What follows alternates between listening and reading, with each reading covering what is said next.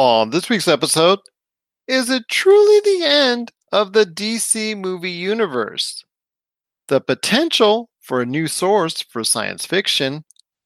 And is it time for some drastic changes with Overwatch? All this and more as we once again delve into the pop culture cosmos.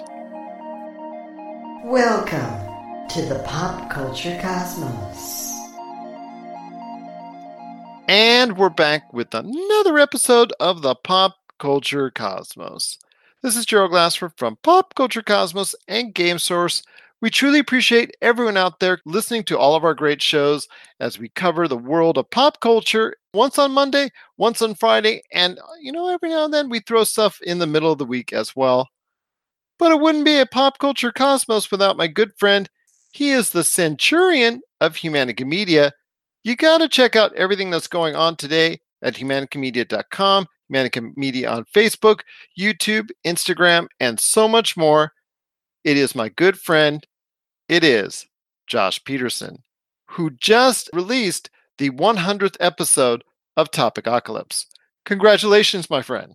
Thank you. If anyone reads the show notes, you can tell that we did not think the podcast would go this far. So we're all alive and kicking. It's still getting some downloads. So uh, thank you. If you're one of the many people who have clicked on that, we certainly appreciate it. Hopefully, we'll have another 100 episodes in the bank here soon with more guest appearances by Gerald Glassford here. Although I will say it's going to be hard for me in the next couple weeks because I'm tied up with Girl Scout cookies here. Seems to be my life for the next at least two more weeks. Do you know you're providing people with a service that they need and they're very grateful for. I hope so. I'm glad they're getting their sugar fix, but it does leave me one tired pop culture host.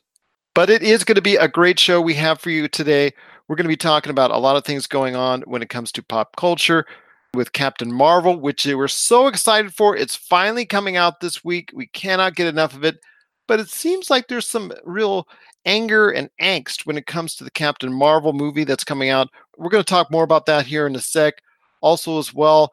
A movie came out that has a lot of people talking about the future possibilities for the science fiction genre. We're going to be talking about want to talk about Amazon and their future plans to battle Netflix as well. Plus, Stereo Monroy is back. The guys from Game Source, Tony and Jamie Monroy, they're back talking Pokemon Sword and Shield and also what Overwatch needs to do to get back in good graces with gamers. But first off, my friend, this continues from our last show, the Friday show, PCC Multiverse. If you want to hear our thoughts, part one per se, on what's going on with the DC movie universe, you just got to check it out. It's right there on Podbean and so many other podcast catchers. We wanted to go ahead and continue another part of the discussion that the head of Warner Brothers Studios, Kevin Tsujihara, when he was talking to the LA Times, he also mentioned, among other things, that he thinks the way that things are lining up now with Shazam, the Joker prequel, Wonder Woman 1984, Birds of Prey, and some other stuff coming down the line like the Batman and whatnot. He just thinks that there's some things that are going on differently that he likes to see more tightness when it comes to the focus on each and every movie, but also as well the fact that they're not going to focus on an extended connected DC universe. Your thoughts on that? Uh, his comments continuing to create a lot of buzz that a DC universe, which I would like to see, doesn't look like it's going to be coming to fruition anytime soon, and that each of the movies that are coming up in the future are going to be solely focused on just trying to tell their own narrative instead of a larger overall theme a lot of the stuff coming we discussed this previously on before the show started but uh, a lot of the stuff that's coming out regarding that regarding his comments are very misleading because he's not saying that they're not going to be connecting these universes at all. It just means that the movies are going to be focused more on standalone things and then he said in the future they're going to revisit putting them all together again. So they're going to develop the characters but they're going to have them focus on their own narratives right now, which is really what they should have done in the first place and started with Batman. And then, you know, we got our Man of Steel and so on and so forth. But I like this because once these characters are all fleshed out and then they decide to bring them all together in the future, that's going to be a lot stronger than what they had with Justice League. I agree with you on that. The the actual narratives of the actual self-contained movies will actually be better. And yes, they will have their own universes. Like for instance, they teased possibly Black Manta returning in the sequel to Aquaman, which I think is what coming in 2022, if I'm not mistaken. And they're talking about extending their own universes for each and every successful movie that they have. Let's say Shazam becomes successful. A Shazam 2 probably will be teased at some point, whether it's within its own entity or something else. I'm just going to say this. I think maybe it is the right decision, even though I'm sad to see that they will not be trying to go ahead and make an overt effort to connect everything as far as the movies together as of now. I think it's probably the right move for DC because look, the Wonder Woman movie, when it focused solely on really trying to tell its own narrative, that's when it worked the best as far as with audiences. And the same thing goes for Aquaman.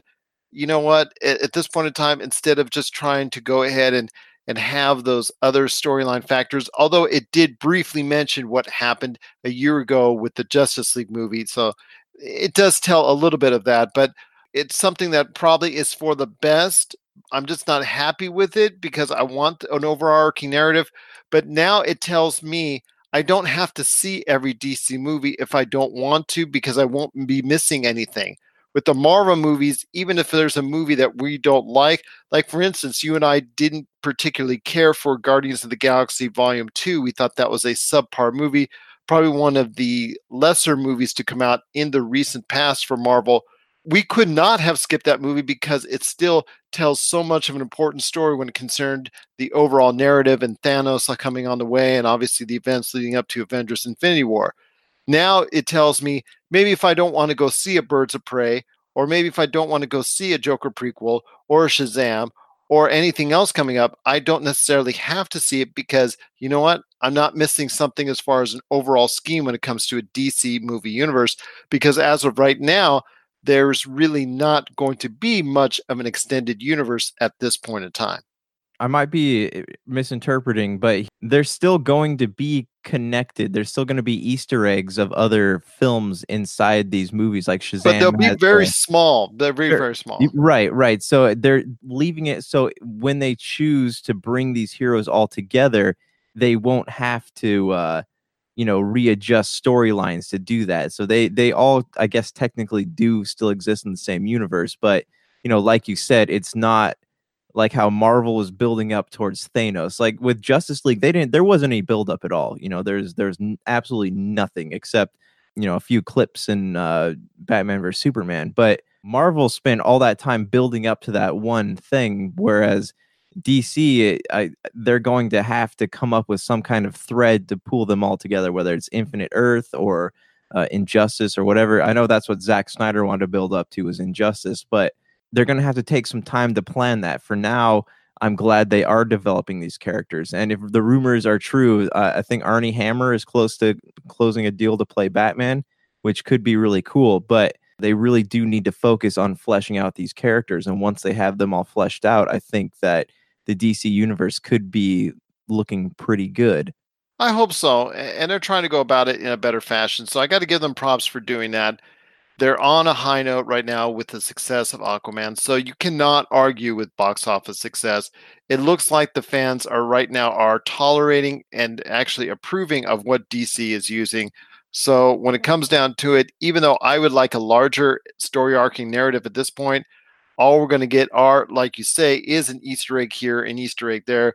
Like, for instance, we've seen already in the trailers for Shazam, you saw the Batarang from Batman mentioned little mentions, I think like a news clipping for Superman or something like that. Just small, like you said, Easter eggs from this point forward until they feel comfortable once again to go ahead and say, hey, we're going to go ahead and build this to a possible Justice League 2, or like you said, Infinite Earth, or some cataclysmic event that they have to go ahead and come together as a unit once again. But right now, each of the the stars of the DC movie universe are going to be doing their own thing in their own movies in their own universes for now.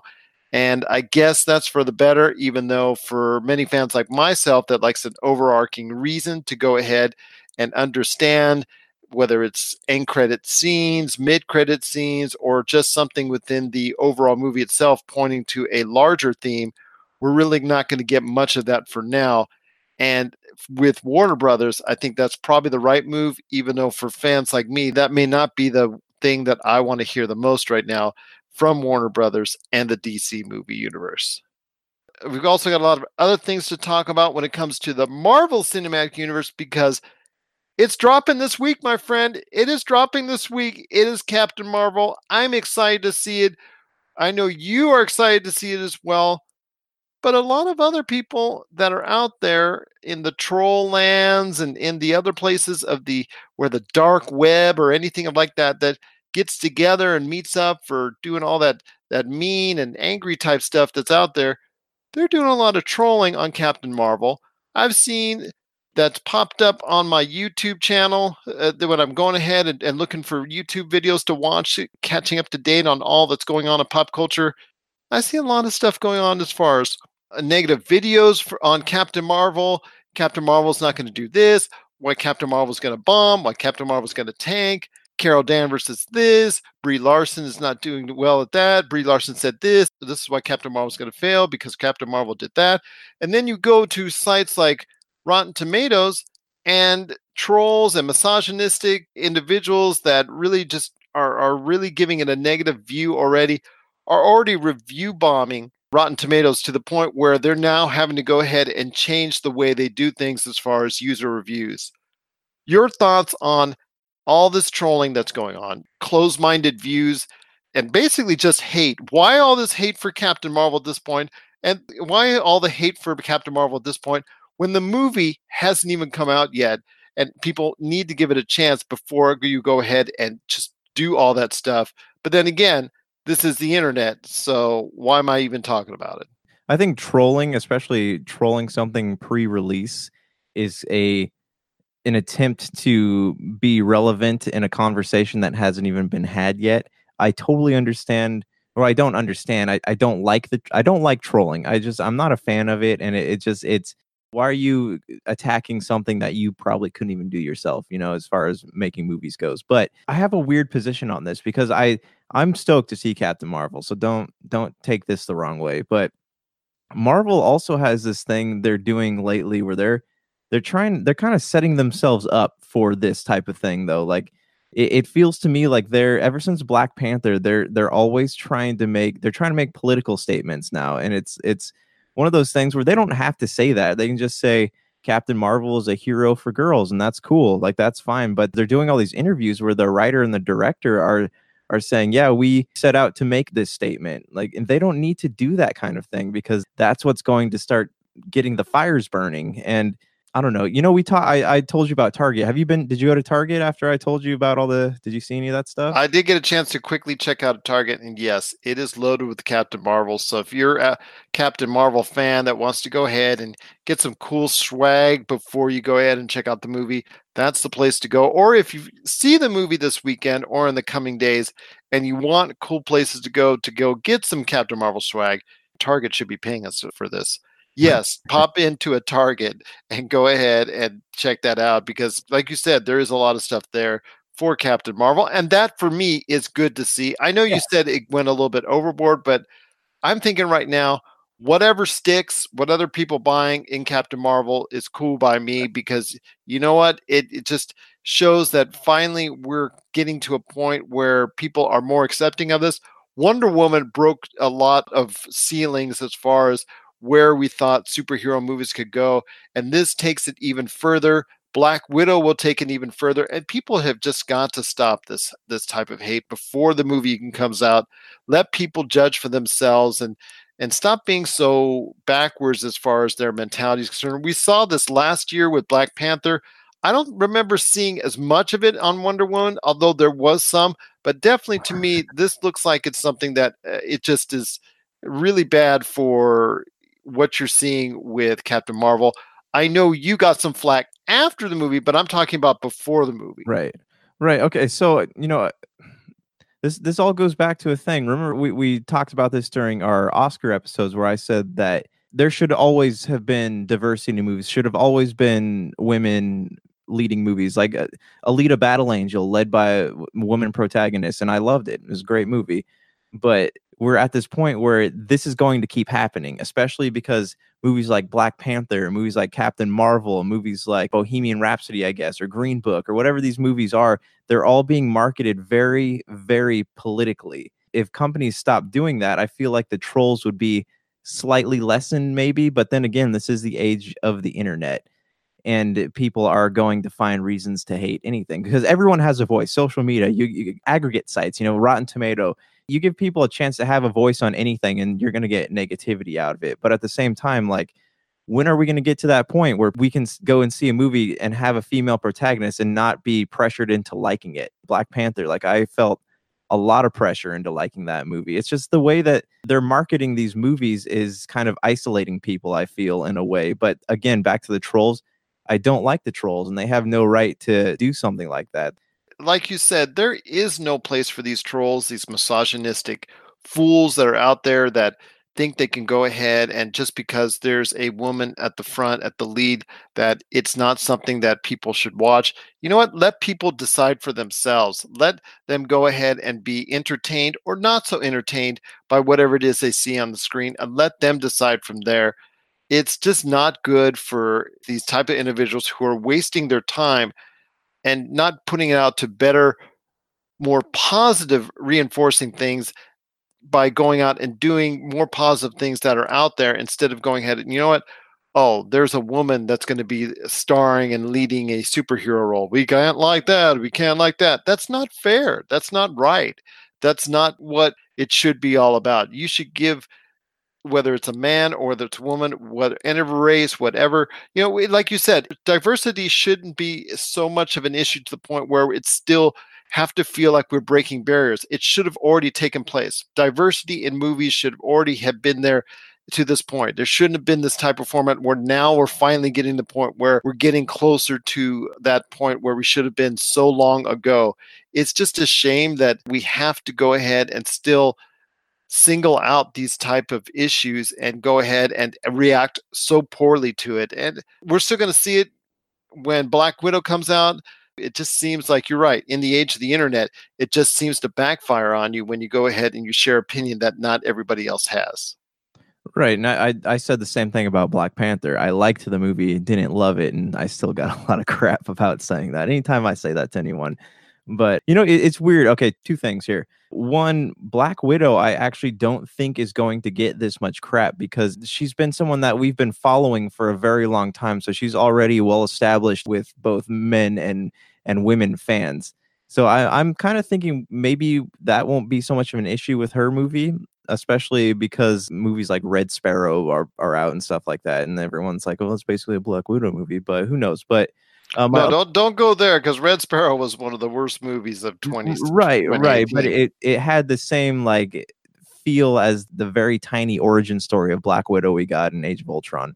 And my other statement here is again like this is I I'm stoked to see Captain Marvel. Always loved her character in the comic book, so don't get me wrong here. But I think Marvel kind of set themselves up to be trolled the moment they had their writer and director go on and basically say yeah, we did make this movie to make a statement. Like if people go in to see the movie, they should, you know, go into it getting what they're going to get out of it instead of having the writer and director tell you what they want you to get out of it, if that makes sense.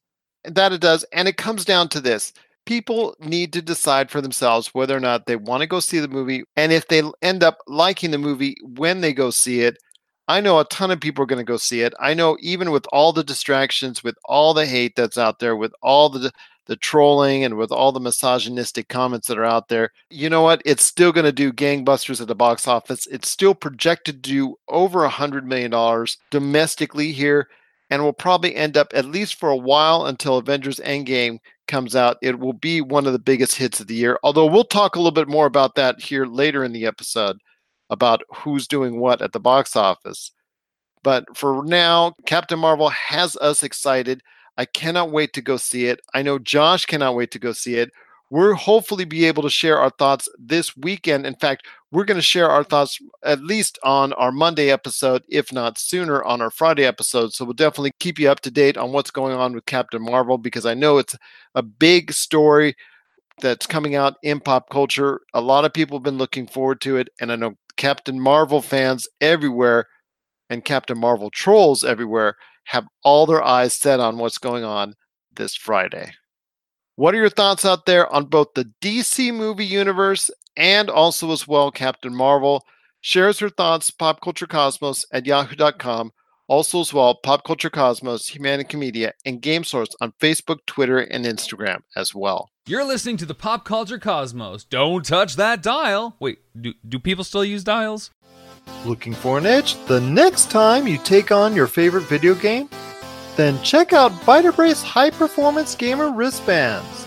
Packed with the power of fruit seed oil, Vitabrace is clinically proven to help improve performance, giving you a better gaming experience. Head to miraclefruitoil.com and use the promo code MEDIA10 to get $10 off your Vitabrace purchase. Whether you're looking to beat the time on your latest speed run or are fighting your way to the top on your favorite multiplayer or battle royale, Vitabrace can help you reach your gaming goals. Buy Vitabrace today at miraclefruitoil.com. That's miraclefruitoil.com. Vitabrace. Win with it. Well, my friend, Netflix is still reigning on top as the big boy in town when it comes to streaming out there. But you know what? Everybody seems to have their different plan of attack on how they want to go ahead and compete with Netflix. Amazon recently announced that they're going to go ahead and compete in a different way when it comes to standing at some sort of level against Netflix with 30 different type of movies. They're not actually going to throw everything in the kitchen sink from what they're trying to do comparatively speaking to Netflix.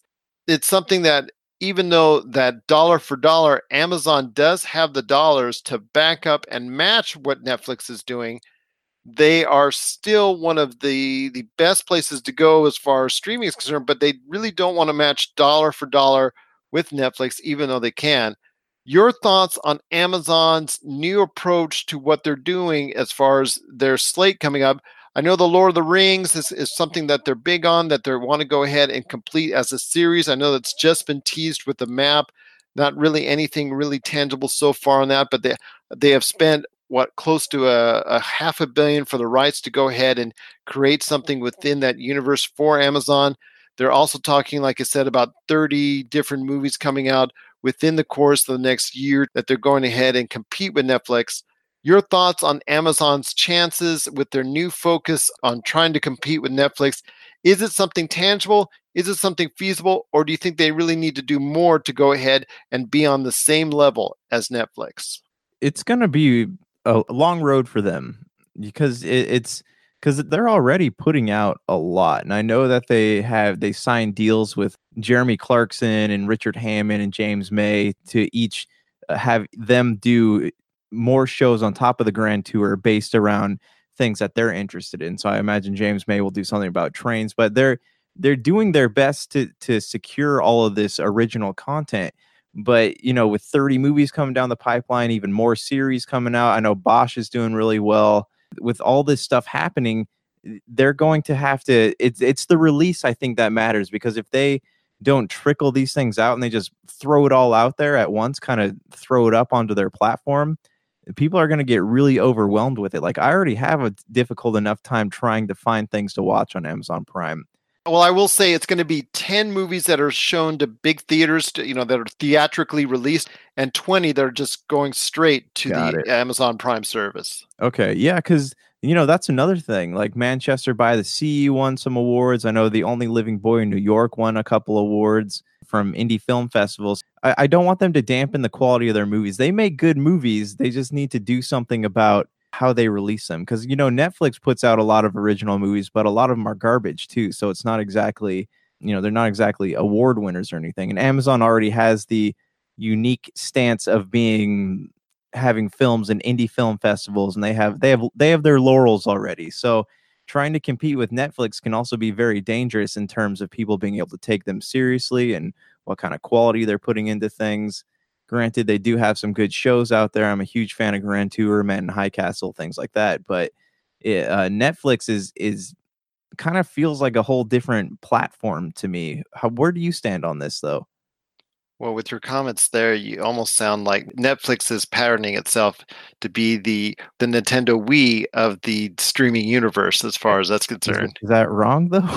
it, it, well, it did, it worked out well for Nintendo for the Nintendo Wii. So you know what? That's right now they are on top, and they have close to 90 movies that they're going to be releasing this year, as opposed to Amazon's plan, which, like I was saying, for the to for the rest of 2019, that they're looking at targeting 10 movies theatrically that they're going to release on a theatrical basis, and then 20 more direct to Prime Video movies that they're going to go ahead and produce over the course of the next year. So it's kind of, I mean, if you're just looking for bulk, if you're just looking for a lot of stuff that's coming out there and variations, something new to go at, you are still going to go ahead and tune into Netflix. Those have to be of a higher quality on almost every occasion when it comes to what Amazon's doing. If you want to go ahead and have them compete or actually be a viable alternative to Netflix. So, no, they're not going to match dollar for dollar and they're not going to match movie for movie as far as quantity is concerned. It has to be in the quality component that people have to consistently see when it comes to Amazon. Similar to what people think of when you're talking about HBO. When something comes out with HBO, you're thinking of maybe more higher brow uh, as far as a product is concerned, a little bit higher quality. HBO also doesn't put out the quantity of what Netflix does, but is perceived to be at a much higher quality on a per movie ratio or a per series ratio than what Netflix does, at least at this point in time. Yeah, so well, I know HBO Starz like they don't they're more focused on original series as opposed to movies and they have good content, you know. They they put money into it. It's well produced. Like they're the ones that got this whole trend started. Whereas Netflix is is really like they, you know, I don't know how their format I bet we could talk to Rob about this, but how their format works where they they'll buy content from people and they'll give them a certain share of royalties or whatever, but Netflix is really just content collectors. They're not really, well, they do make some good original stuff. They have more collected content than they do, I I'm thinking, originally produced stuff. So it, Well, well, for every Roma, they also have the Cloverfield paradox. Right. So, yeah. Right, right. So they they collect things from different studios, whereas HBO, Starz, uh, Amazon too are more focused on the budget that they put into things. Like uh, what was it, Lord of the Rings? I think it was estimated to cost Half a billion. half a billion, but it's also there's planning on spending like four million per episode or something like that. So Oh yeah, they're they're dishing out the big money, which I'm excited to see, and that's something that could get audiences away from Netflix if the show or the series is good enough to be something that people will need as a replacement once a certain show on HBO goes away. Right, right, and that's a good point. So, I mean, I know HBO is working on spin-off series or whatever, but let me ask you I have a question for you, okay? Do you think with these platforms going big like this, making these big productions, do you think that the talented directors in Hollywood will start moving away from big budget blockbusters and start going more towards these because they have the opportunity to tell these stories they're passionate about in longer forms that are more fleshed out. So no longer will like Ridley Scott need to put out a director's cut of something in order to tell the story he's trying to tell. Maybe we'll see an alien series down the line. Who knows? But do you think that that's a possibility? That could be a possibility of special editions released to these streaming outlets or to the highest bidder, whoever that may be, which, as you and I both know, right now Netflix is spending the cash freely and they're just grabbing stuff at film festivals. They're doing their own stuff originally, and they're also going ahead and reaching out to other entities and major studios and production companies to try and grab their stuff too when it comes down to make choices, Netflix is still probably one of the safest bets out there. But with Amazon's new plan of attack on how it wants to compete with Netflix, even though dollar for dollar they can, it looks like for now, at least in the near future, dollar for dollar they won't. What are your thoughts out there on Amazon competing with Netflix? Share us your thoughts, popculturecosmos at yahoo.com also as well pop culture cosmos humanica media and game source on facebook twitter and instagram as well well coming up next we got the guys from game source jamie and tony monroy they're going to be talking about pokemon sword and shield coming to the nintendo switch plus the future of Overwatch, how it's real cloudy now, but some ideas on how to make it a lot better. They're going to talk about that coming up right after the break. This is the Pop Culture Cosmos. Get ready for Box Art, a gaming docu-series from Pyre Productions and Rob McCallum Films. If you love video games, chances are there's a box cover or cover image that you love and has stuck with you for decades. In our series Box Art, we travel across North America to visit with the unknown illustrators and artists responsible for creating the most iconic gaming images of all time. What was once scheduled to be a 90 minute documentary is now a six episode season packed with unbelievable tales that paint a picture of the gaming industry you've never imagined. Just one of the many pop culture projects from Rob McCallum and Pyre Productions. We are back. It's so great to have you here listening to us. It is my good friends they are Stereo Monroy. It is my good friends, Mr. Tony Monroy, and also his old man, although he's not even anywhere near as old as I am, Jamie Monroy. How are you guys? I'm catching up. I'm catching up. No, no, I'm I'm distancing myself from you. I'm I'm going into a new decade very, very shortly, which I'm not very happy about. But uh, at least I'm still both. got it. I Still go into a new one this year. Yeah, well, you know, I'm, I'm still ahead of you. Still way ahead. And then we've got the young gun right here, Mr. Tony Monroy.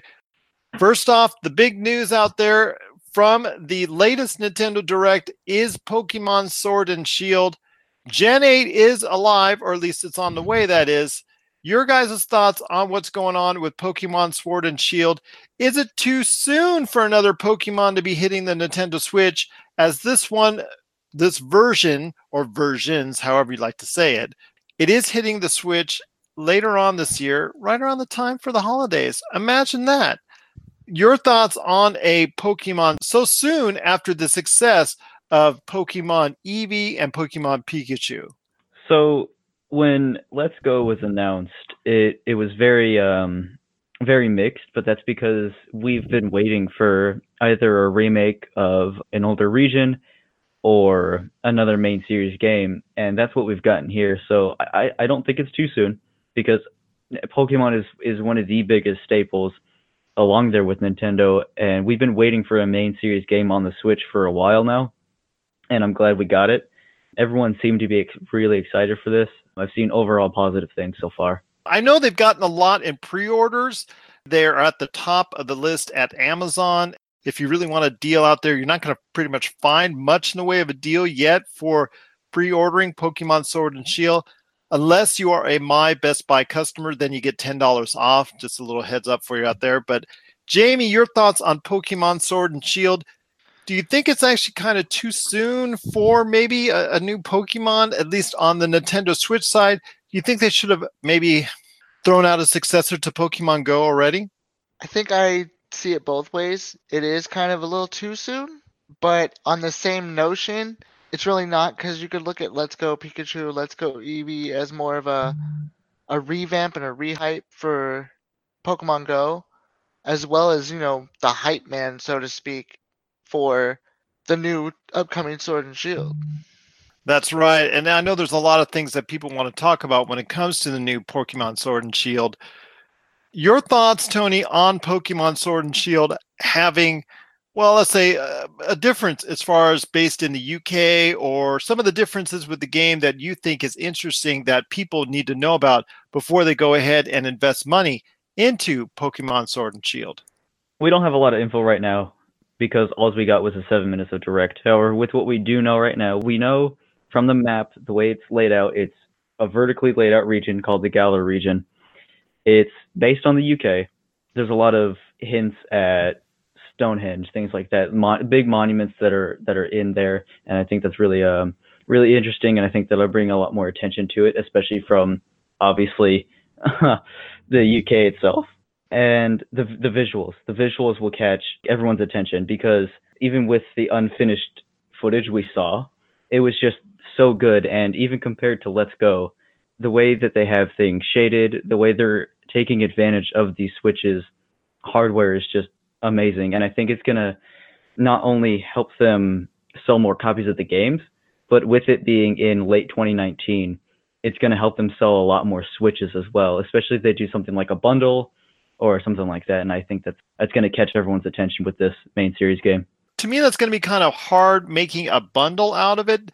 Reason why is because you would have to choose a Pokemon Sword or Pokemon Shield. I know Nintendo likes something very clean as far as one game, you know, like they did last holiday with Super Smash Brothers Ultimate. It was just one game, one format. That's what you buy. You get the download code right there. Bingo bammo. With Sword and Shield, you would have to make alternate versions of the same type of boxing. And I don't think they're in the same mindset that Sony or Microsoft does, where every Christmas or holiday or in the last what six months of the year, they'll put out like seven, eight different versions of Yeah. whatever Xbox One they can based on whatever popular game they want to attach to it. That's the only reason why I would see that they would be against that. Although that's, I I still think like like they still have more up their sleeve as far as the game that's going to come this holiday Mhm. outside of Pokemon Sword and Shield. We saw the same thing this past holiday with Pokemon Let's Go Eevee, Let's Go Pikachu. They also had, of course, Super Smash Brothers Ultimate uh, and also Super Mario Party and things of that nature. They came out along in that same general time frame along with it, so it wasn't just based solely on Pokemon. Mhm. Jamie, I want to ask you real quick before we head on to another subject. When it comes to Pokemon, the first iteration that came to the Switch, which is Let's Go Eevee and Let's Go Pikachu, earned a combined 10 million units, placing it in the top five all time already in the sales of the Switch as far as software is concerned. Your thoughts on Pokemon Sword and Shield, if it can actually reach that number or go even higher? I think it can definitely reach that number. I want to say it could probably go higher, probably pique some interest, but I'd say it would most definitely have to at least hit that number only based off of if people were buying Let's Go Eevee, Let's Go Pikachu without even fully knowing what a Pokemon game was going to even be like on a Switch, then now that they've got a taste of it, it kind of falls back on it was rolling out the red carpet for this. Well, there will be more Switches available at that point in time. And because it is the number one selling console currently out in the marketplace, and for the rest of the year, most likely it will still achieve that status.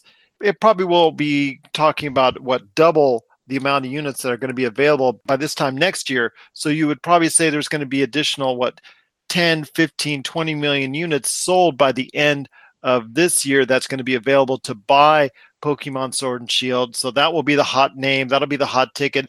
So there's Right. definitely a chance that Pokemon Sword and Shield could surpass what Let's Go Eevee and Let's Go Pikachu do. But I don't know. For some reason, I'm getting the feeling that the novelty of the Pokemon series being on the Switch might be fading with another recent, especially just one year out iteration already in the books. I have a feeling that it might not do as well as Let's Go Eevee, Let's Go Pikachu, but that's like splitting hairs because you still would be talking about a game that's still going to probably sell around the 10 million mark as well. So it's still something that would be very successful. I just don't want to see them getting into the point where they're going to be bringing out iterations every year. We're just going to be calling it Pokemon Call of Duty at some point in Mhm. time. So that's Well, that's my right, that's my fear.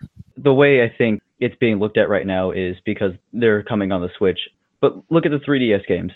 They had so many different spin-off series, and that's what Let's Go is. They've clearly stated when they announced it, it's a spin-off series. They, we had myst- things like Mystery Dungeon, things like Pokemon Rangers, things like that that were all on 3DS. They were being Pokemon released than yeah, we had a lot of things that have been released over the years, but I think it's being looked at differently this time just because I think a lot of people mistakenly put Let's Go in the spotlight of a main series game. But in reality, it's just the first spin-off we've seen so far, and I think it's only going to get better.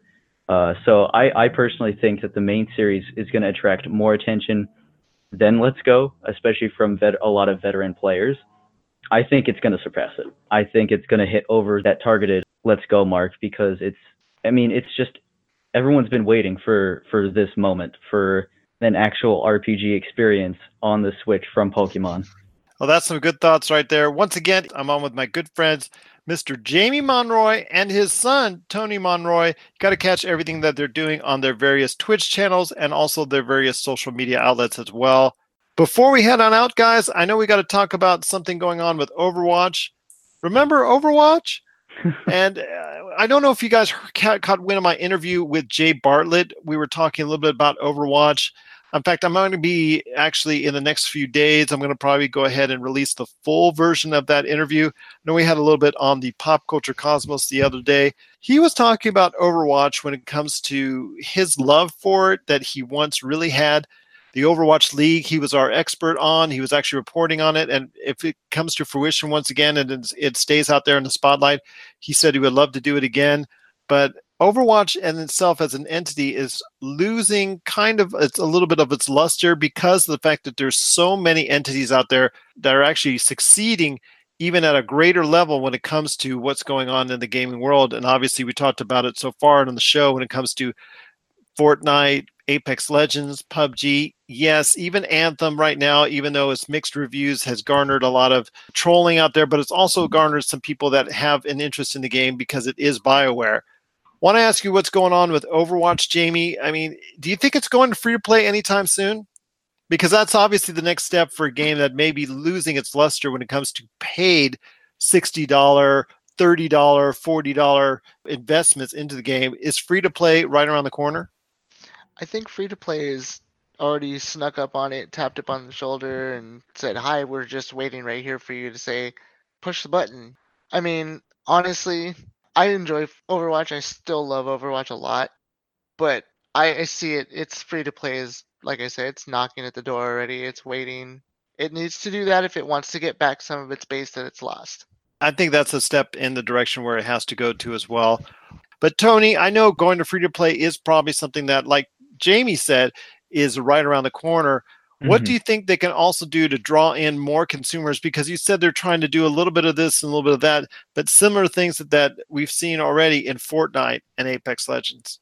So, in addition of going free to play, which I think will grab a lot of people's attention, I think a, a lot more content will will be needed, and not necessarily just uh, more modes, more characters, because that's that stuff we see pretty regularly already.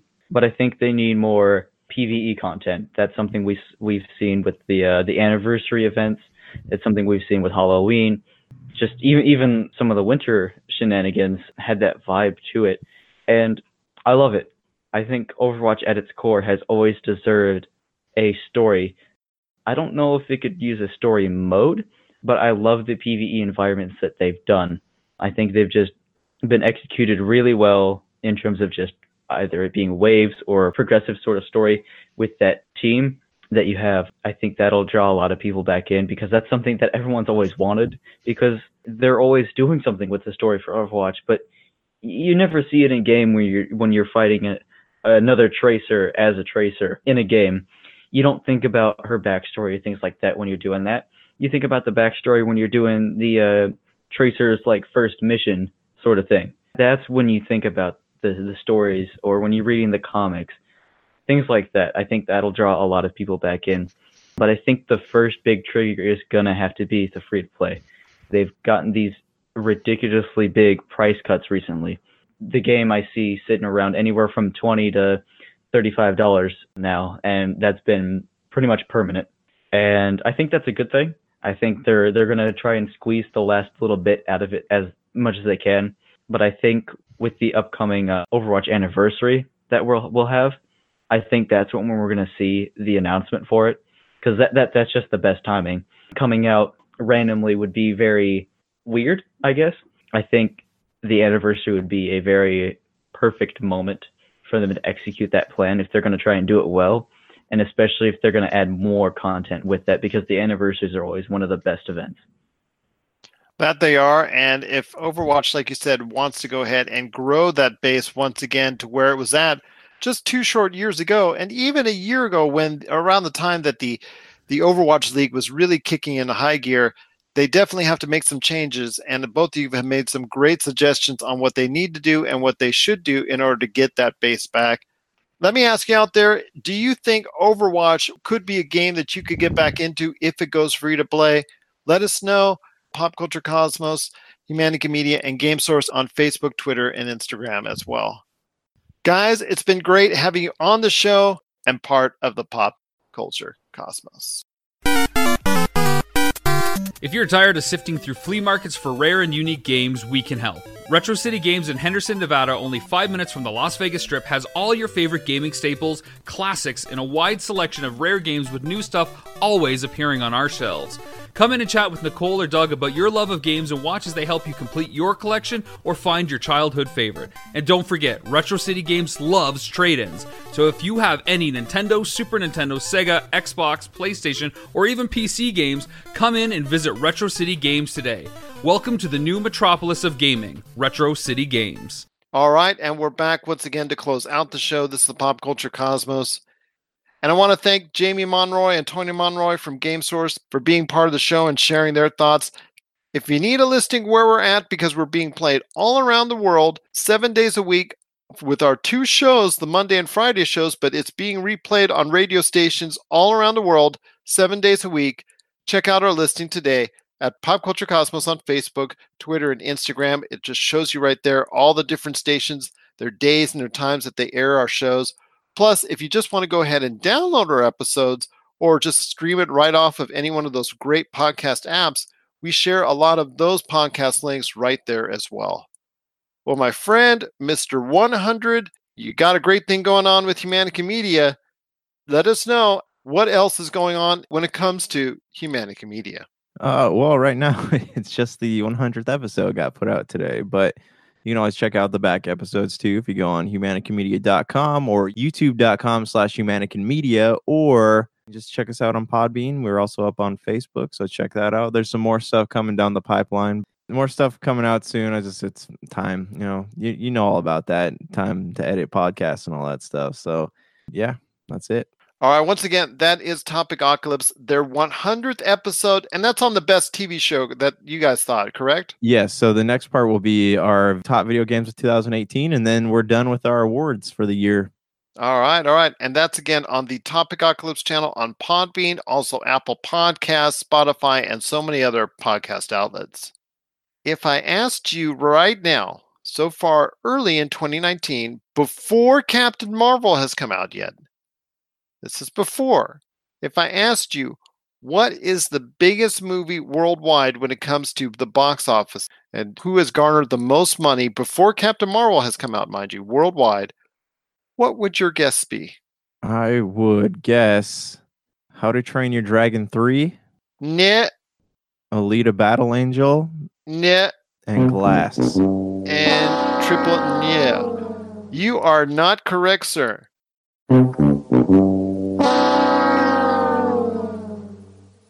You are incorrect, sir. I am so sorry.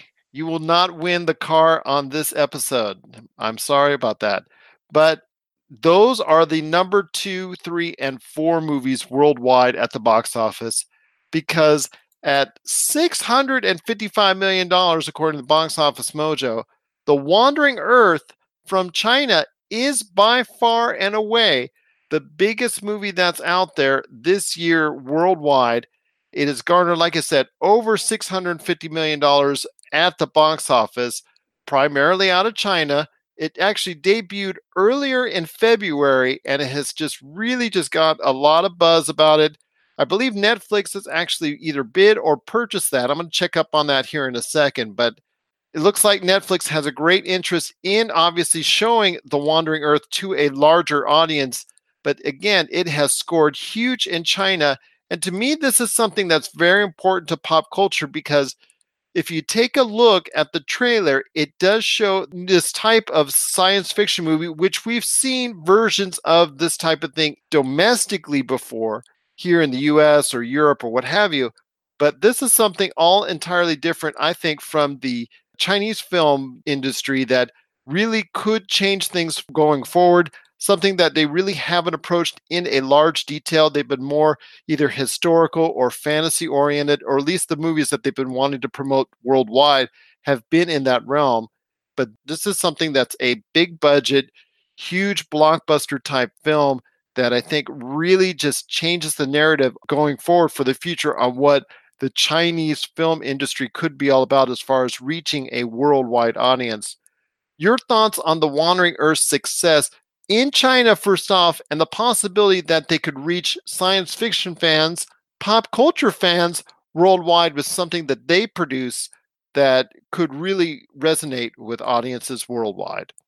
Well, it's already playing down here. It's playing in Tustin, and there's a few other places I just saw. But yeah, I mean, it, this is, you know, don't get me wrong. The Chinese market in in terms of filmmaking has never been the best, but you know, this goes to show that maybe there's some untapped potential there.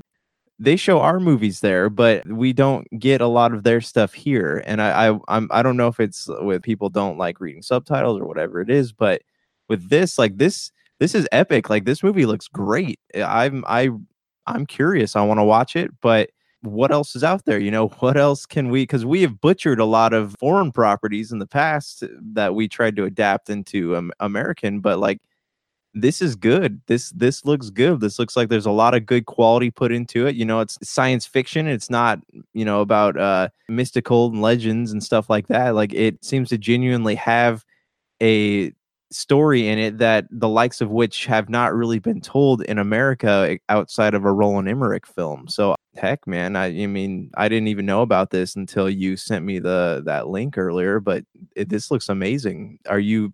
Do you have any interest in seeing it? Well, Netflix did buy it. That's the deal that they've made already with the Chinese film industry, the Chinese production company involved. They have purchased it, so you will be able to see it on Netflix. Netflix again throws out the cash and look what it's got. I am interested in seeing it.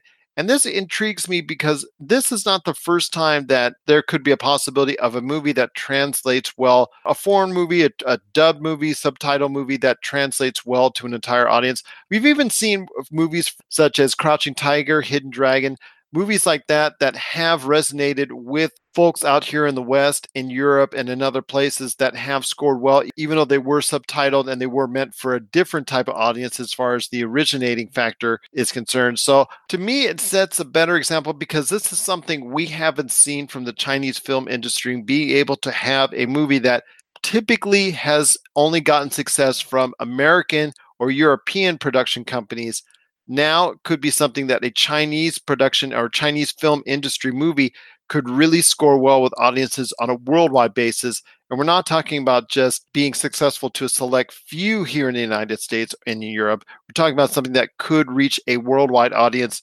directly via Netflix. I think they're being very smart about it instead of going ahead and trying to, to show it into 2,500, 3,000 theaters here and trying to see if it, it will do well. They're showing it in some select theaters, but they're also going to be going ahead and making a major push on Netflix. I think it's a real smart deal. I think they're really trying to go ahead and do the right thing when it comes to the Wandering Earth. And in the long run, that just means that might be more opportunities for science fiction to come out of the Far East and really be something special that could resonate well with audiences. We've talked about before with Crouching Tiger, Hidden Dragon, The Raid Redemption, and now The Wandering Earth there could be some really good stuff out there that people are missing if they don't check out these fine performances from films that come from different areas outside of just the usual suspects that we see so often. Right. And also, like Donnie Yen, uh, if you've seen any of his stuff, he starred in Ip Man. He plays Ip Man, but like those are great movies. Even his like Legend of the Fist, like that's a great movie. Look at Tony Jaa's Ong Bak films, you know, even the the Protector, like those were all really great movies and they did very well in American film festivals. So there is a desire for that kind of thing. It's just nobody's really seems to want to take a chance on it. And that's what kind of I, I don't know, like makes makes people doubt that we'll ever see new original ideas on in any big theaters. So again, that goes back to the streaming platforms. There is a lot of untapped potential there uh, in terms of what they can do, what kind of things they can provide to us, what they can show us. And the first films that really had Jackie Chan really progress as a popular actor worldwide were films that were subtitled. Jet Li, the same thing, and Bruce Lee, even the same thing. Yes, they all made American English movies after that, but at first it was movies that had to be subtitled for English or outside audiences outside of the Far East to be able to go ahead and, for the most part, understand what was going on. It were subtitled movies. So even those actors have had great works before they went ahead and became worldwide box office stars. So there's a lot out there to choose from when it comes to movies that are made and produced worldwide. And one more addition is a huge addition. It's the biggest movie of the year so far to date. It is The Wandering Earth, and you'll be able to check it out pretty soon when it comes to Netflix. So look forward to that. Or even if it's playing right now in select theaters near you, you might want to check it out there as the best experience because it looks to me, from all appearances, it's that big blockbuster epic that might be best viewed on a movie screen. What are your thoughts out there on The Wandering Earth? Do you agree with us that this could be an option for you that you'll check out on Netflix or even on the big screen? Share us your thoughts, popculturecosmos at yahoo.com. Also, as well, Pop Culture Cosmos, Humanica Media, and Game Source on Facebook, Twitter, and Instagram as well. Well, don't forget to catch us on our Friday episode where we'll be talking nonstop, wall to wall on Captain Marvel. I got a lot of great things planned to talk about, and I know Josh has a lot of great thoughts on it as well, as far as the overall synopsis, where we think it's going to fit in the Marvel Cinematic Universe, how we think it's going to do financially, because you know we, we love the numbers here at the Pop Culture Cosmos. Plus, I want to get some other opinions on what Captain Marvel will do for the future of the Marvel Cinematic Universe. Hopefully, I want to get some guests on that to speak their mind as well. But before we head on out, my friend, you want to talk a little bit about Gearbox. Some decisions and announcements are being made in the near future that you think are really going to shed some light on where Gearbox is going next. Yeah, so we have not heard a lot from Gearbox in a while past the, the scandals, you know, the USB stick at Medi- medieval times and his ever growing issues with his former business partner and, you know, their yeah, USB stick like Gerald's holding. Yeah, and all that stuff. Like that's all we ever hear from them. And you know I'm a huge Borderlands fan, my absolute favorite video game of all time. And I am Really? I would never know that. I've been waiting for so long for Borderlands 3 and then this announcement pops up on the computer the other day that they have a panel going on at, at PAX where they're going to make five big announcements. And what we do know is one of them is most likely going to be a Brothers in Arms announcement. As for the other two, the speculation is one that it's going to be Borderlands 3, which I hope is a thing and it needs to be released sometime this year would be nice or early 2020 maybe february or something but the other one was interesting to me because i came across this on reddit earlier that sources say that one of them is going to be a borderlands 1 remaster which if that's the case and that comes out this year that could very well tide people over until borderlands 3 comes out but it's interesting to me that that would be a pick for them because they have never mentioned anything about it. If it was something they wanted to do, I thought they would have put it into the Handsome Jack collection. So super interesting. And as for the others, I don't know what else it could be. You know, it's not like Gearbox, they're not going to put out another Battleborn or another Bulletstorm or something like that. There's just, there's not a lot out there other than Borderlands and Brothers in Arms that are really of any interest to people right now, unless they're new IPs, in which case, how are they using their resources in terms of things that they, they should be putting out? Because from what I understand, Gearbox is, is not doing so hot financially right now. So they really need to put out a hit. And it just doesn't seem like now's the right time to be investing in new IPs. They should put out something that they know is going to sell. You're not interested in a Duke Nukem Forever too? You know, I just uh, as as much as I I love the Duke, I just not no no not after uh, what they did to the last game. I'm sorry to hear that. I, I know Duke will be sad as well. So, but I think at some point they're going to redo his IP. I'm I'm going to tell you right now. I think they will bring back Duke Nukem in some form. It may not be sooner, but it will be later he's not really a character that fits well into modern gaming, but I can see him as a Borderlands character. Right. I think he's going to come back in some form. Oh, he will be. He's he's iconic, but I mean, just as a standalone character, I don't see him fitting very well into the modern gaming scene.